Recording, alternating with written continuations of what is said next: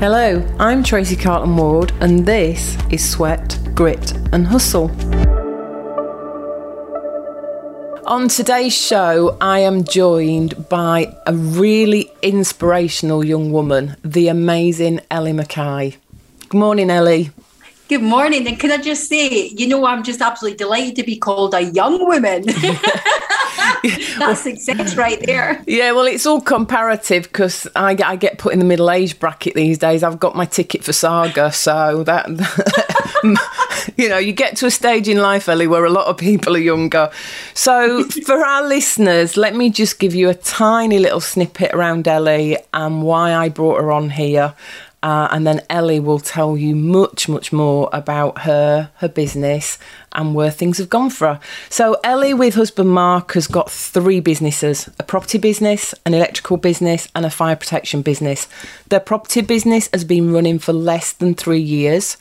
And Ellie focuses her time, she lets Mark get on with the operational stuff, and she focuses her time on what she is an expert at, and that is building an expert profile. Uh, one of Ellie's classic sayings it's not what you know, it's not who you know, it who knows you. It's who knows you, sorry. So, Ellie, how have you gone? You know, where have you started from? And share with the listeners how you've took that from zero to hero in business in less than three years.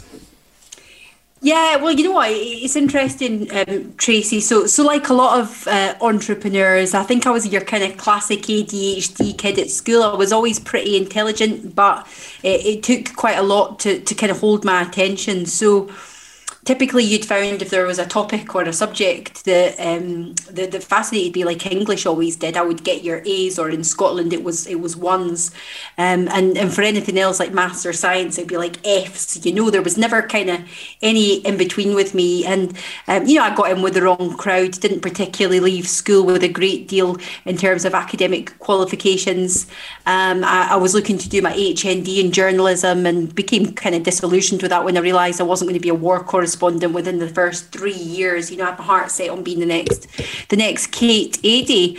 Um, and very randomly, I ended up working, um, working in Burger King, um, which was great. You know, you used to get loads of uh, free food, which um, was definitely winning at the time.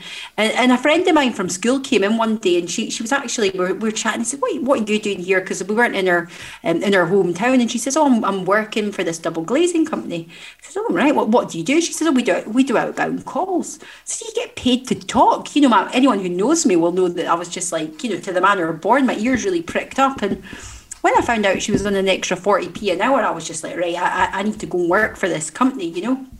that was my career's uh, guidance. That was my um, that, that that was the only driving factor behind it. She was getting an extra forty p an hour and getting paid to talk. Um, and, and long story short, Tracy, um, it turned out that I was very good at talking, which will come as a, a great surprise to you, I'm sure. um, and within a very short space of time, I went from being on just, just above minimum wage to I was 17 years old. I found myself in a management position. Um, I was actually on a, a really decent salary. Um, a couple of years later, I got an opportunity for promotion. I moved to Doncaster at, at 19, and um, I was responsible for 100 staff which all sounds um, very glamorous and the money was great, but they also wanted their pound of flesh. I was working um, six days a week. I worked one Sunday every month as well. We were working very long hours, and as much as the bottom line would, would seem rather impressive, if you broke that down to an hourly rate, um, really, it, you know, I was, I was probably on less than minimum wage, truth be told. And um, at the time I had a few family problems going on. My sister was was quite unwell. Uh, they were all based back in Scotland. And I really needed a, a job where I could get home at the weekends and I didn't have the same responsibilities that I did in my, my senior management role.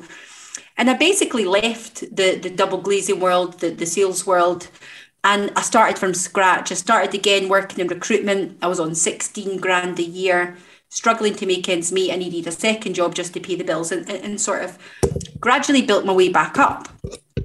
And uh, I became a careers advisor. I kind of fell into it ironically. And I spent nine years working for the, the probation and the police service.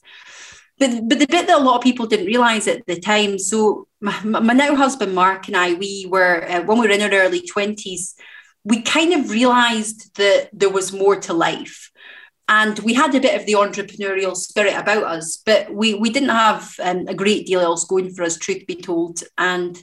We, we did what any um, self-respecting young entrepreneurs do, and we, we sat in a beanbag, which is 100% a true story, by the way, and Googled "get rich quick." and uh, yeah, um, yeah, that always makes me laugh. It's so true though. People yeah. just think, oh no, she, she she must be exaggerating a bit. We were just like, no, no, we were those idiots. We really were. Um, and it, it, was a it was a toss up between stocks and shares and property. Um, we, we, decided to become property millionaires because it was um, very straightforward in, in our minds to do that and we allowed ourselves to be sold a dream. We um, we bought an off-plan development, which um, for any of your listeners that are not familiar with that, it just basically means you're buying something that's that's not yet built. And, and this property, now bearing in mind at this point, I'm in my early 20s, I've left the kind of high flying sales job. I'm, I'm in a kind of 20 grand a year job. My husband's not long finished his, a, he's an electrician by trade, not long finished as an apprenticeship. He, he's working as a subcontractor. So between us, we, we probably weren't on any more than, than 50 grand a year combined, you know? Um, but we decided we were going to go for this off-plan development. Um, we didn't have any money, so we we begged, borrowed, and stole just to, to get our deposits and what have you. But we were told that this property for 125 grand was absolutely guaranteed to be worth 195,000 on completion. So we were thinking, okay, so you can literally just sell it as soon as it's completed. You can bank on all of this cash and um, go again. And to be fair, pre 2008, pre recession, you could kind of do that. You could buy properties and refinance them in the same day. But it didn't pan out like that for us, unfortunately, because the development got severely flooded. The whole thing was put back by about four years, and it, it wasn't finished until the back end of 2010. And as much as we went into the recession in 2008, the actual prices didn't bottom to back end of 2010, 2011. And it was worth this property that was guaranteed to be worth 195 grand, ended up being worth 60 grand. And my God, Tracy, it was it was a nightmare. Um, it was it, it, was horrible. We we we tried to walk away from it. Bear in mind, we put down about thirty grand down, which was no small amount of money for for a couple in their early twenties, but that wasn't an option. And um, we, we had to come up with about a, the deficit of about 40, 45 grand within a very short space of time. We're talking like six to eight weeks, something like that. Otherwise, they were going to come after us. They were they were going to come after our our assets, which um, sounds a lot fancier than, than it was. You know, I think I had a second-hand Peugeot 106 or something like that at the time in a house that was worth about 80 grand between us. You know, we, we didn't have much, but they were coming after us. And uh, yeah, it's um, we, we managed to get that money together. Uh, and honestly, I, I, can't for the life of me think how we did it now because it, it, it was such a whirlwind. And it's amazing what you can achieve when your back's against the wall, um, when failure isn't an option. But it, it really took its toll emotionally as well as financially. And the reason I share that story so so kind of openly because, like you said, we we've been full time in property now for um, just over just approaching three three and a half years, and when people see the success that we've we've now had, which you know I'm, I'm, I'm very happy to talk about it, it, you can somehow think that people have had it a little bit easier, and the reason that we decided to do things so differently this time round was based on that horrendous experience because it takes its toll mentally, not just financially. And I, I pretty much had a full nervous breakdown, but you know, for, for complete honesty with your listeners, that it was just the most horrific time. Yeah, and it still happens today, Ellie. I was talking to one of my ladies and she's got herself in a similar situation, put money into two flats, all the guaranteed rent stuff. Um, and at the end of the day, they've not been built as quickly as they should have been. She's tried to get out of them. Long story short, she was in a similar position to you, but for her, slightly different. Because whereas you say about your back's against the wall, failure's not an option, so you found the drive within you to find a solution. You know, people tend to go either that way or they go the complete opposite way. They just curl up in a ball and go, I can't cope with this. So hats off that you've used that as a drive to find a solution. And I know that's one of your what's the right word? It's one of your specialities. You know, you hear people say, oh, you know, go buy property, you don't need money for property. Not true. Absolutely not true. You do. What I love and what I've heard about you, and I'd love to hear a bit more about, is you are somebody that has mastered, if you like, working with other people to actually create a win win. So you get the funds for your property deal, they get money on their money, so everybody's winning. You know, how have you gone from a failed off plan deal to actually raising effectively, I think, seven figures plus within the last three years to help you build a portfolio? Yeah, no, that that's a great question. And to to give you a bit of concept, so this all happened in 2010. Um, I was never one of these sort of natural born entrepreneurs, if you like, that that we, we so often hear about um, you know, out hustling from age five and doing all these different uh, little ventures. That that wasn't me. I mean, other than trying to flog some perfume to my neighbours, getting into a bit of trouble for it. You know, I, I've only ever been an employee, and off the back of what happened in 2010, I was very, very risk averse. I, I wanted to have that nine to five. I wanted to know what I was getting paid, and I wanted to know exactly how much I was getting paid every month and it wasn't really until years later my husband went to launch the electrical business um, which he mentioned and i started to see him kind of that, that way on a monday morning he was kind of leaping out of bed whereas i was just thinking excuse my language but i'm just thinking for fuck's sake you know here we go again the rat race it's, it's, it's it was like groundhog day over and over again and I'm looking at uh, the, the job that I'm doing, and there's more and more red tape working in the prisons. It was less and less about making an impact and helping people, and more about uh, being compliant for Ofsted and, and fudging figures and all of this kind of thing. And I, I became quite unaligned with it all. And, and from a financial point of view as well, I'm looking at what my my boss is earning, and I'm thinking, well, he's only on an extra five grand a year, but he's doing an extra 20 hours a week. And I'm putting into the tax calculator online and thinking, you know, that, that's not really worth it. And I'm looking at the one above him, thinking, well, maybe I'll leapfrog him. And I just, you know, started becoming quite disillusioned with the whole system. But in 2016, uh, our electrical business, which was doing relatively well, we, we hit some real hard times uh, a national construction company went under and they owed us a, a, significant amount of money, significant to the size of our business. I think it was in excess of £70,000. And it literally came down to the wire whether or not we would be able to keep trading. Um, my husband and his business partner actually took the decision to take out a bank loan. We had 18 staff, 18 guys working for us at the time to make sure they got paid knowing that it was highly unlikely that we were ever going to get paid, which turns out we, we, we never got that payment. Um, and, and that decision could have cost us our business, but that was something that, that we felt as, as business owners and leaders that, that we had a responsibility and an obligation to do. But yet again, I found found myself in a situation. If anyone's um, been there, you, you waking up in the night with heart palpitations, uh, the the stress that we were under was was unbelievable. My husband was out on site. I mean, bear in mind he'd not been on the tools for many years. We had staff in place. My husband was physically out on site 18 hours a day, just to just to try and keep us afloat. And during that same time, I was um, I was pregnant throughout this period, and it, it was a very complicated pregnancy. I was in and out of hospital. I spent the entire pregnancy off work, either in bed or uh, what have you. I had various uh, various struggles.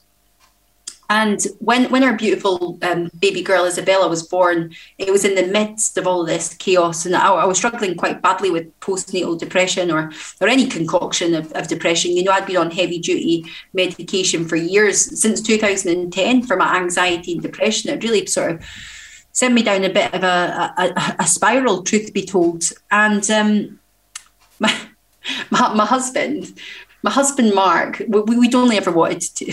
I'm going to have to be very careful how I phrase this, but we, we our, our, life plan had only ever been to have two children. And when we had Isabel, especially with the circumstances we were under, we were more than happy that our little family was complete. And based on that, my husband was booked in for the consultation to, to get the old snip. And that was on the Monday.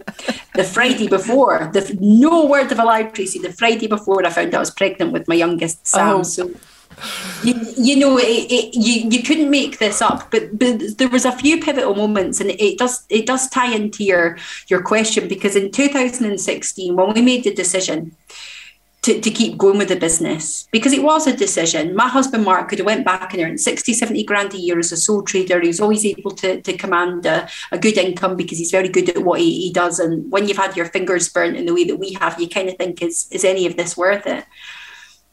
And we thought, 100% we will keep going because there's no way we've came this far to only come this far. And our kind of definition of success massively changed at the time. I sort of said this in the wrong order because you have that conversation. It wasn't like some Hollywood light bulb moment because then we found out I was pregnant again. and life continued to, to, to, to, get in the way. And um, we lost my, my father in law quite unexpectedly to cancer, and lot, lot, lot, lots of other things happened which took took us back to early 2018. Um, and I got made redundant whilst I was still on maternity leave. Uh, I, I, remember getting that call, and we were only just getting ourselves back on our feet financially. And it really just felt like we were in complete free fall. Uh, and I, I actually found myself in a situation where I was taking my double pram into the job centre to claim job seekers allowance. And for me, as someone who'd always classed themselves as a high performance person, it it felt you know embarrassing. I never thought that my life would get to that point. And from a confidence and a self esteem point of view, you know, I, I, felt pretty worthless. And, and this is why I tend to talk a lot more about the mindset side of things um, than the, the property strategies themselves, because life is hard, business is hard, property is hard, and without building up the right mindset and the mental mental resilience, I, I feel like we're we're building on sand. But the stars had started to align for us, and a few a few chance encounters had brought us back on the path of property. But having learned the hard way first time round, and I know you're a huge fan of this yourself, Tracy, we were going to do things very differently. And that is when we got ourselves educated. And this kind of brings me back to the point you were mentioning around the, the raising finance, because I think when we are educating ourselves about property, it's yes, we need to know about the strategies, we need to know how to source the deals, we need to know how to structure the deals, and you know, we, we need to make sure that we're compliant and, and all the other things. But unless we can truly leverage the art of raising finance, we're also going to, you know, we're, we're very quickly going to come unstuck. And on day one of the property training that I did, one of my mentors said something to me which has held me in good stead, stead ever since. And he said, You're a marketer first and everything else second. And you you said this on my introduction, you know, and it is a bit, it has become my, my tagline. It's it's not what you know, it's who know it's not who you know, it's who knows you. Because the reality is the more people who know who you are, the more opportunities you create for, for people to do business with you. And from finishing our property training within the first four days, we had managed to do to purchase two properties. And it was when we say no money down, obviously it's using money just not our money. And I think that's the bit that people become uh, perhaps there, there's a little bit of a miscommunication about because we'd spent every last penny. We were your like I, am not here to plead poverty because we were your stereotypical middle class. I used every penny of my redundancy money to um, fund our property training, but we had a nice house. You know, we went on two holidays a year. We we weren't destitute. Um, we just had nothing in the bank. You know, we we lived to our means as so many people do. We didn't really have that um, financial intelligence that, that we've kind of come to learn and, and cultivate over the last few years. But but I think whether it's sourcing a property, whether it's working with an investor or any of the other relationships we form in property, doing a joint venture with our builder, or even just working with builders or, or project managers, relationships are the highest form of currency. And I say this, and you can cut me in the middle, and, and, and it will be right through the middle of me. and, and, and it's not BS because with, with a lot of people, there, there's so many buzzwords and things, isn't there, out there at the moment. But I, I really don't think that the majority of people grasp the power of, of good relationships where you're you're connecting with people not coming from a place of expectation either and when I look at where the majority of our success has come from, yeah, ultimately I'm very good at bringing people in through my personal brand, but it's it's how you cultivate those relationships offline ultimately that's going to put money in your bank and create that win-win situation for you and your investor or your vendor or whoever else. Yeah, and that that does pay off because I I mean I as you know I'm I do property as well. Um, one of my funders, he's been with me now eight years. Not because I got him towards me to begin with, because I didn't know him. When we sat down, I was chatting to his girlfriend that I didn't know was his girlfriend at the time. Um, but it's building that relationship, turns it from a one deal funder to a multi deal funder, and that makes the difference. So, you know, I sometimes I get on my soapbox about this. I, I speak with lots of people in property and they're like, oh yeah, I'm, I'm going to do this and I'm going to do this and I'm going to, you know, I've been told to go and get funding privately and all this. And that's great. You know, like you said, the strategies, the area, you know, you're going to go HMO or serviced accommodation. That's all fabulous. But then when you say, so where are you going to put out your stall that says, I'm in property, come talk to me? And they go, what do you mean? Well, are you doing any lives on Facebook? Are you posting on LinkedIn? Are you doing this on XYZ? You know, have you got an Instagram account? Oh no, I'm a bit too scared to do any of that. I'll do that afterwards. It is so refreshing to hear you sort of come to where I've been on Soapbox, which is no, you do that first. You build up that brand, you build up other people's knowledge and awareness that you are doing property and then you can start to attract people to you that wants to do a win-win. Um, so I think that's fantastic, Ellie. So you're in a position, you've gone through a couple of struggles in life. You know, life throws at you what it's going to throw at you. And you could, like you say, have just gone back into normal corpdom, employed, guaranteed wage, etc. Do you, and it's a bit of a weird question because it's one that is a bit unless you were there, you wouldn't necessarily know. But do you think some of where you are today is actually because of the learnings you got from where you were yesterday? Oh, 100%. You know, there's a great book. I think it's Ryan Holiday, The, the Obstacle is the Way.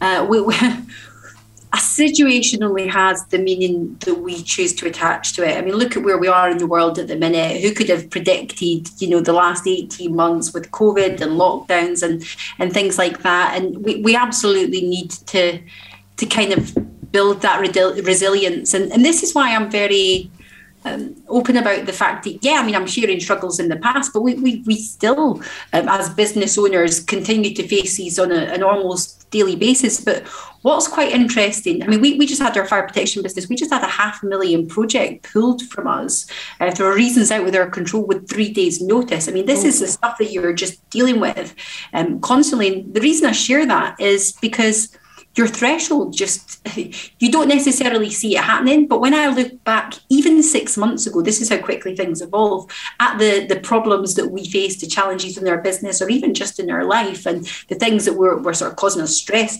i look back now and i think bloody hell was this what was I worried about that for? You know, because it's um, the bigger you get, the bigger your your problems and your challenges are. And again, that's kind of why um, I'll, I'll, lead everything back to, to, to finance. We've had, um, we've been structuring, um, we were structuring our biggest deal to, to date at the time, which was probably 18 months ago now, pre pre COVID. I think I've, I've lost track of time over this last 18 months. Probably about two years ago. And literally the day before the papers were due to get signed, um, our, our investor backed out. We've, we've had another situation where, again, relationship size form of currency. Uh, we'd been negotiating with um, a billionaire, billionaire investor. We'd structured things. We were structuring. Um,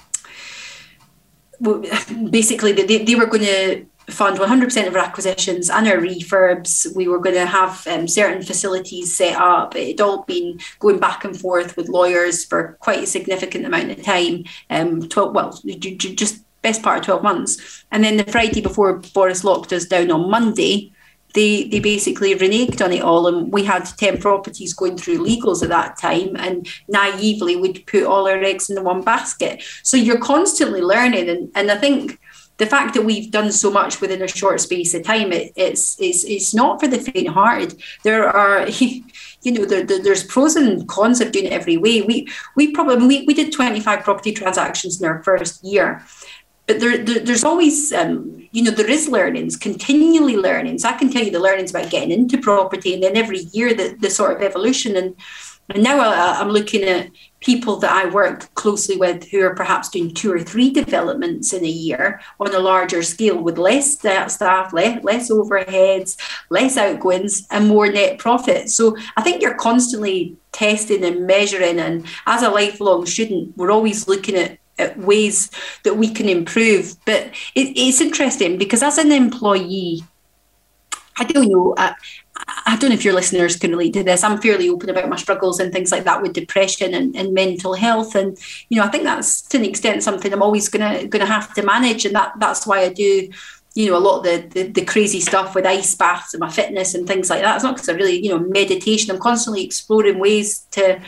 to, to, to kind of um, be the best version of myself because my success success to me is, is happiness and it's the inner peace. It's, it's I realized quite quickly um, that it's it's not um, about the money in the bank that you know that that's not to say I don't want to make money as well but it certainly isn't what what kind of motivates me to to kind of get up in the morning. But despite the fact that I've always had this almost crippling anxiety. It has been crippling because I've had panic attacks. I've been there in the fetal position on many occasions, physically unable to leave my house. But contrary to that, I've always had, and, and it does sound like it's um, contradicting myself, but but this is just my reality. I've always had a a real inner grit, a belief, a, a, a a certainty that I'm capable of more than my existing reality. And I've not necessarily known how to go about that. I, I, was never exposed to this kind of language, the entrepreneurial world. World. I, I was very much your. You go to school, you get a good job. You're classic. You go to university.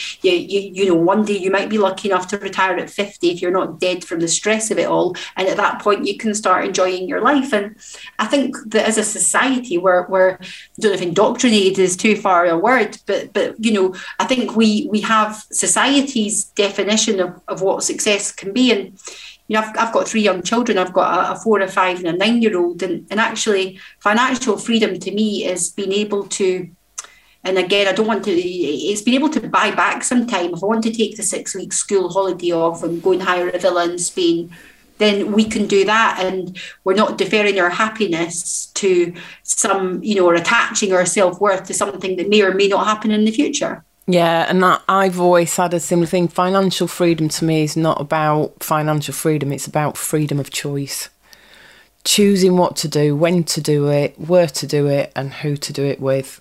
And at the end of the day, yeah, a lot of the world moves around money, of course it does.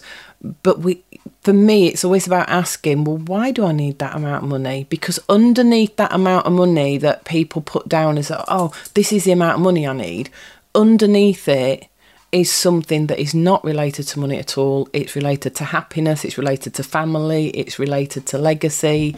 So, you know, that's been one of mine for a long time. So, Ellie, you apart obviously you've got the electrical and the fire protection business, which is a service, it is a product. But on your property side, in terms of a lot of what you do around your brand marketing, your personal brand, your expertise, there is no product or service. So you've managed to build an expert brand, if you like, with not a single service or product to sell. Yeah, so you know what's really interesting, Tracy, and, and like so so many people see the brand stuff because it's uh, like like most things in life. I'm I'm definitely not here to advocate get rich quick, and I had success in terms of raising finance quite quickly, but that's not everyone's experience. You know, you, you do need continuity to, to try start building trust or online as, as as well as offline. But the reason uh, is interesting because if, if anyone on here um, is not connected with me on LinkedIn, go and connect with me and have a scroll through my feed because I've just had a post. I've had a couple of posts go semi-viral in the last couple of weeks, but I've got one particular post um, which is my best performing post to date in terms of traction, and it's on like over 1.2 million views at the moment. Now, the reason I'm sharing that is because, as you've heard me say before, Tracy likes and views do not put money in the bank. I absolutely accept that. You will never hear me say otherwise. But when people say that, if they're not putting this caveat in, I really think they're missing a trick because the whole point of any form of marketing is to bring attention to you or your product or service ultimately. We're business people first and foremost. Of course, we're here to add value. That goes without saying, but we're here to do business. And and you know, I'm, I'm not I'm not a capitalist. I'm quite happy to, to to say that. So I see my social media as my shop window where it's it's set out in a way that it makes it clear to um, any potential customers or clients exactly what I do.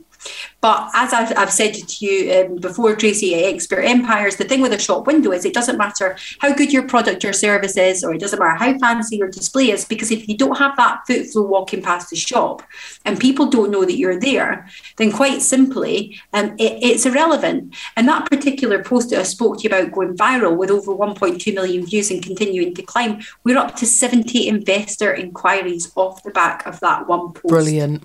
Now, of course, there's going to be tire kickers amongst there. We've got a process to whittle that down. But I tell you something, there's nothing sure as de- death and taxis. I will onboard multiple new clients off the back of that. And and I think when people really start to grasp that, and I don't do it the way that most of the gurus sort of advocate. There's not really that many calls to action, um, if any, if you go through my feed. And the posts that I have put calls to actions out on, they rarely get a response. But um, yeah, when, people see that content and it's, you know, you're on their radar, then it, it's absolutely the first step in the process. And it's been wildly successful for us. And when people think of, and I've had this, and I used to, at the start, I used to almost uh, pretend to be a bit more operational in our business than I was because I perhaps didn't recognize the value that my role brought to the table. But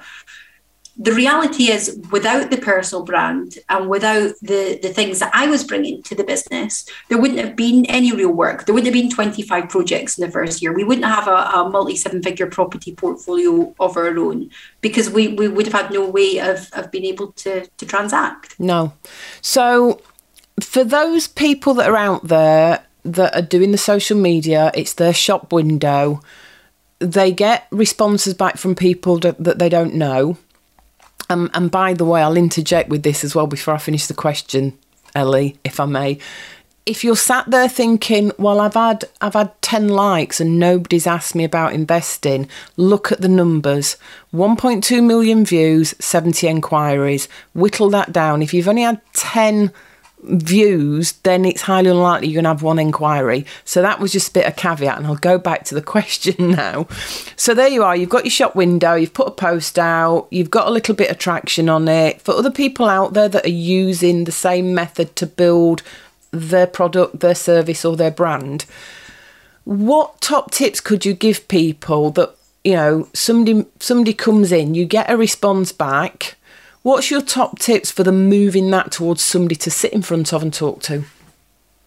Yeah, no, it's a, it's a great question. So now, because of the amount of inquiries we get, you don't necessarily, if you're only getting one inquiry a week, you don't necessarily need to do this. But we get, you know, we get too many. So my, my PA basically every day at nine o'clock she goes through my LinkedIn inbox um, and we've got different criterias for different things. We've got anyone who a lot of people reach out to me about mentorship and things like that, which I, I don't do, but I like to reply to everybody and give them some hints and tips and signpost them or, or whatever else.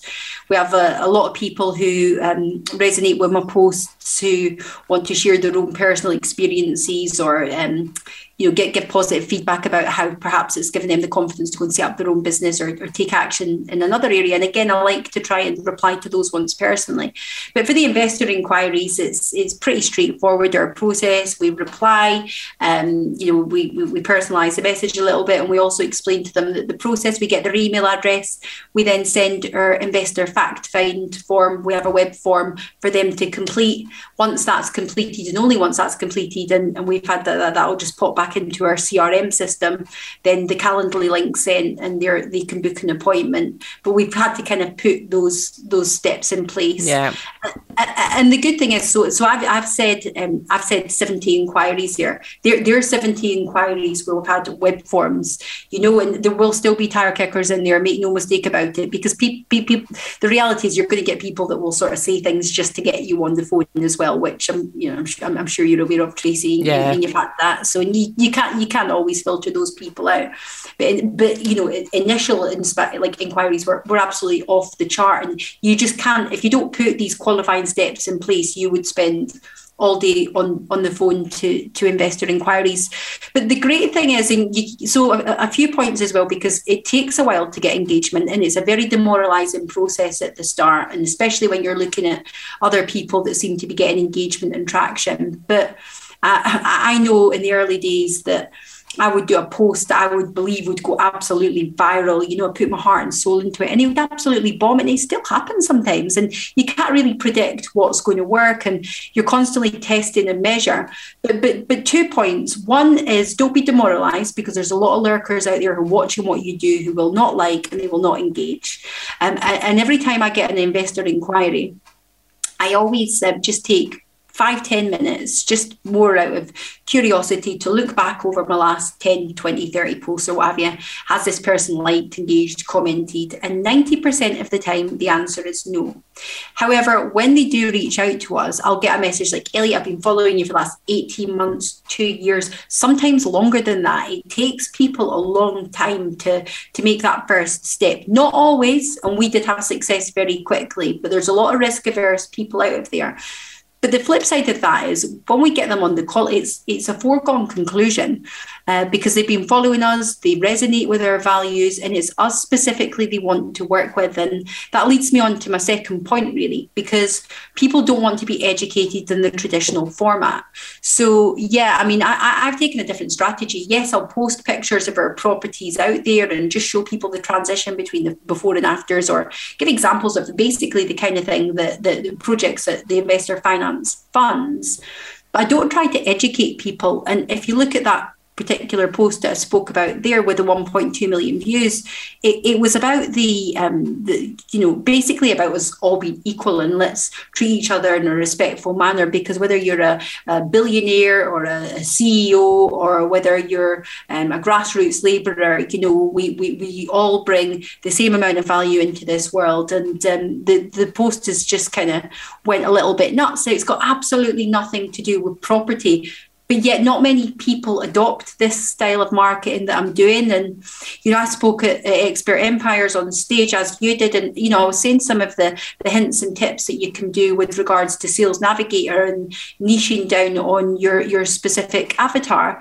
But truth be told, the majority of my success just comes from going out, being me, sharing the highs and lows of the entrepreneurial journey, the, the challenges of dealing with overwhelm or trying to be a present mum to my three young children whilst trying to scale the multiple businesses. That's the kind of real chat that makes people reach out and want to work with us as opposed to the other. I think there's 65,000 other property investors sat on LinkedIn. You know, that's why we we're getting the business and converting it. Yeah, because it's not just all come to me, come to me, come to me, come to me. It's genuine content that's sometimes property based, sometimes not. And at the end of the day, people buy in inverted commas because they're not buying from you, but people buy from people. That's always been said, hasn't it? It's just phenomenal.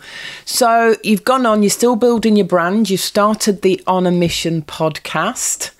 Um, so where, where's that taking you? Where's the Where's the theory behind doing the podcast? Well, you know what? It was really interesting. It was it was actually during the first lockdown. I'm I'm very much again because of the nature, not just the nature of my role within the business, which is all about networking and meeting people in person, speaking at events, um, you know, having client meetings. Uh, I enjoy being around masterminds, and I'm somebody that that vibes very much on the energy of being around other people, high performance people, or people that are doing crazy things in whatever sector, whether you know it's fitness or whatever else. So I absolutely love that. And during the first lockdown, I had we had we had a blast. We, we really did. Um, you know, and I appreciate everyone I had completely different experiences, but but thankfully we were we were financially secure. And as much as we definitely had our challenges, overall it was a great time to to reconnect as a family. But after about maybe four or five weeks into the lockdown, I did start to feel like I was losing a bit of my identity and all of a sudden I'd went from my husband was pretty much in the office. Well, we were both hands on with the kids, but he had a lot of practical stuff he needed to deal with. Whereas I'm brand building and meet in person meetings, so therefore it made sense for me to be the primary uh, sort of carer, if you refer to your own children as that, but the, the, the one who was spending the time with the kids. So um, yeah, I, I, basically came up with an idea to um, to do something called the Sunday series, where yeah. I was live stream interviews with people. And I'd never done anything like that before, Tracy. I really hadn't. And um, it was a real comfort zone stretcher, I'm, I'm not going to lie. Um, and, and it was a bit of a light bulb moment for me because, so up until this point, if so pre COVID, I wouldn't think anything of traveling down to London to go and speak at an event with like 50 to 100 people right? And that would probably cost me and usually a member of my team who's come into photography, you know, photography or what have you, or travel, overnight accommodation, and obviously our time as well. And like you said there, it's for general brand building. They're not feeding people into any other sort of product or service or course. And then suddenly I'm doing these Facebook lives and I'm like, oh my God, like these are literally getting thousands of views. Like this, this uh, it sounds so simple, but the power is always in the simplicity for me. I've never been the sharpest tool in the box. I'm thinking, oh my God. So instead of speaking to 50 people and it taking me out of the game for a full day, I can sit here in my uh, kitchen on a Sunday night with a glass of wine, which was the kind of theme of the, the, the the brand, you know, have, have a glass of wine or a gin. Yeah, I watched a few of them. I, I, I, loved it, and I realised as much as it was a bit scary, um, that I, I kind of like, oh, I felt like I found my niche a little bit. And um, a mutual friend of ours, Rob Moore, I got in touch with Rob. So I thought, right, I'm going to take this to the next level. As the, the, the lockdown started to, to ease up, the numbers of the lives went down and the world started to reopen. So I thought I really need to, to turn this into a proper podcast. So I reached out to Rob and just said, it sounds a bit woo. woo. I was actually doing a meditation, and then after the meditation, I was like, right, you need to launch a podcast, and this is it. And before I could even change my mind, I, would sent Rob a, a, WhatsApp audio note, and I was like, right, it's done now. It's out. It's out in the universe. And I didn't really think he'd say yes, so I, I didn't think too much of it. And he got back to me. He was like, yeah, absolutely. Um, what's the name of your podcast? And I thought, mm. I thought I'm, just going to be honest. I just said, I've, I've not got a podcast, Robbie. I've not got a name for one. Can you help? And um, he he actually helped me come up with a name on a mission which is where it kind of began. And um, it, it's not a property podcast. I love to, to speak to anyone who's got a bit of a story, um, not just in business, because, like I said, success to me is just about being the best version of your, yourself. I've got, um, you know, I've got Olympians on there. I've got boxers on there. We've got billionaires on there. We've got, I've got um, a guy called Mark Ormrod, who's, who's an absolute inspiration, triple um, yeah. I listened to that actually. That I think I was do, listening to that last Sunday while I was doing my gardening. Were you? No, really? Yeah, that's when I sit and listen to the podcast. If I, you know, if I'm out in the garden weeding, rather than just being out in the garden weeding, I stick the earphones on, listen to podcasts, and um, yeah, funnily enough, it was the one with Mark that I was listening to the other Sunday it's really interesting. So, from my point of view, I'm getting all the stimulation that I could dream of because I'm connecting with some awesome people. And, uh, you know, and, and as you're going to find out, and are already finding out with your own podcast, people are just a lot more receptive to being a guest on a podcast than just, oh, Ellie, you know, we're, we're all so busy. Oh, you always mean to catch up with people and have chats and things. It doesn't always materialize. But you, you, find that they come into fruition a lot more if it's if it's um, a specific podcast invitation and it, as much as this was never my intention when I set up the podcast, because I'm dealing with, you know, I, I, have been really lucky to get some amazing people on. I've had Ricky Hatton on, I've, I've had Gerald Ratner on, I've, I've just had some awesome people. And what's really bizarre is that um, some of those guests are becoming clients now. And, and it goes back to the introduction you did for me. It's not what you know, it's not who you know, it's who, who knows, knows you. People need to know who you are. If you're going to, and I'm, I'm just going to probably sound a little bit derogatory here, and that isn't my intention, but just, just, just, if you're going to low level networking property events, there I've said it, and you've got 55 deal sourcers there, and you've got, you know, everybody's looking for the the same thing. Everybody's just looking for investment, or you've got your one man band brokers and what have you. And that the, the, these events are great, and I've had a lot of success with them, particularly in the early days but, but you are fishing in the same pond as a lot of other people. Whereas, and again, it, it, comes back to marketing from the start. I thought, okay, well, how do I get myself in the front of the room? How do I position myself that that I'm the authoritative figure, that I'm the key person of influence? And you know, I, have always invested heavily in marketing. The first time I was doing a, I was only doing a ten minute slot, but I tell you what, the amount of professional photos I got taken and what have you, you'd have thought I was, you'd have thought I was running a property conference, you know, and then that that's kind of going out in the, the the social media and what have you, but what I'm doing with the podcast, if, if you're getting around people that other people aren't necessarily getting access to, then it's just a different level of chat and it's a different level of, of opportunity. And what's that saying about, you know, the air gets thinner the the closer yeah. you get to the top. And I, I, I, I genuinely don't think that many people grasp that. And I suppose I, I, nobody's really taught me that. I just think from from a I, I, gravitate towards high performance people, and even when we were just starting out, I mean, at the end of the day, it's only three and a half years. I'm, I'm not professing to you know, to, to, to be, you know, I'm very proud of what we've achieved in such a short space of time. But that, that I would put, you know, yes, it's to do with the personal brand 100%, but it's been getting around people continually that are further down the path that I want to travel. You know, that's not just millionaires, but multi-millionaires and decamillionaires and billionaires and uh, just, just vibing off their energy, listening to how they talk, the similarities in their, their routines and how they conduct their businesses and what have you. So,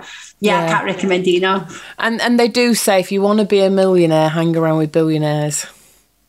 Don't don't sit in the same pond as everybody else. I mean, I got a, a lot, a little bit of stick when back in lockdown, like you, I, I took a decision to step away from freelancing in the property education space, and I thought, you know, where do I go now? There's loads of people out there doing property so I literally thought, okay, let's be a bigger fish in a smaller pond. So I niched it to women. But I got a bit of stick about that because it's like, and it's like, guys, it's just a marketing brand. I still work with men, but in terms of my marketing, I'm promoting to a, a smaller pool of people where I can actually, like you say, be the expert. So it's definitely good advice for anybody out there doing business. Um, Ellie, it's been, you know, we could keep going for hours. It has been absolutely amazing. You are certainly a lady on a mission, and I'm loving the podcast. How can people reach out to you? Have you it, have you got a website they can go to? Do they just go download on a mission? Oh yeah, great question, Tracy, and I'll I'll send you all my links as well for the, for the show notes. Um, the website will be live probably by the time this podcast goes out. The web the website is just getting its final tweaks for the moment, um, so that will be um, elliemackay.com. Um, I've got all all of my my on a mission podcast. It's on all the major um podcasting platforms, Apple Music, Spotify, etc. Um, if you want to see the um the, the, the, visuals as well. Go to my YouTube. I'm on LinkedIn, Facebook, Instagram. Basically, you you can't you can't avoid me. No, so everywhere. At the end of the day, guys, social media is Ellie's shop front, and it's a big one. So, Ellie, before we finish, a couple of quick fire questions for you. Um, social media, Facebook, LinkedIn, or Instagram? For investment, LinkedIn. Brilliant, great question. What's been your most extravagant purchase to date? Oh, property wise. Uh, any wise. What's your most extravagant? That is a great question. We just got a new house, new car. Um, I wouldn't say they're extravagant though. Um, I like my handbags, I like my shoes handbags and shoes. We'll go with that one. And to end it, the question I ask all my guests our podcast is called Sweat, Grit and Hustle. So for you, sweat, grit, or hustle, which resonates the most and why? Grit. I very nearly called my podcast The Inner Grit because I tell you what, that resilience, it's uh, to quote the greatest philosopher of all time, Rocky Balboa, you know, it's not about how many times you get hit, it's about how many times you get hit and you get back up. And I think that's a, a, a great life lesson, regardless of your sector. Yeah, I always, I always call that my warrior stance six times down, seven times up. Uh, a lady that is definitely on a mission, and it's been an absolute pleasure to spend the last 40, 50 minutes with her. Ellie Mackay, thank you. Thanks for having me, Tracy. Bye, everyone. To keep up with what we're doing and what's coming on Sweat, Grit and Hustle, do visit us at www.sweatgrithustle.com.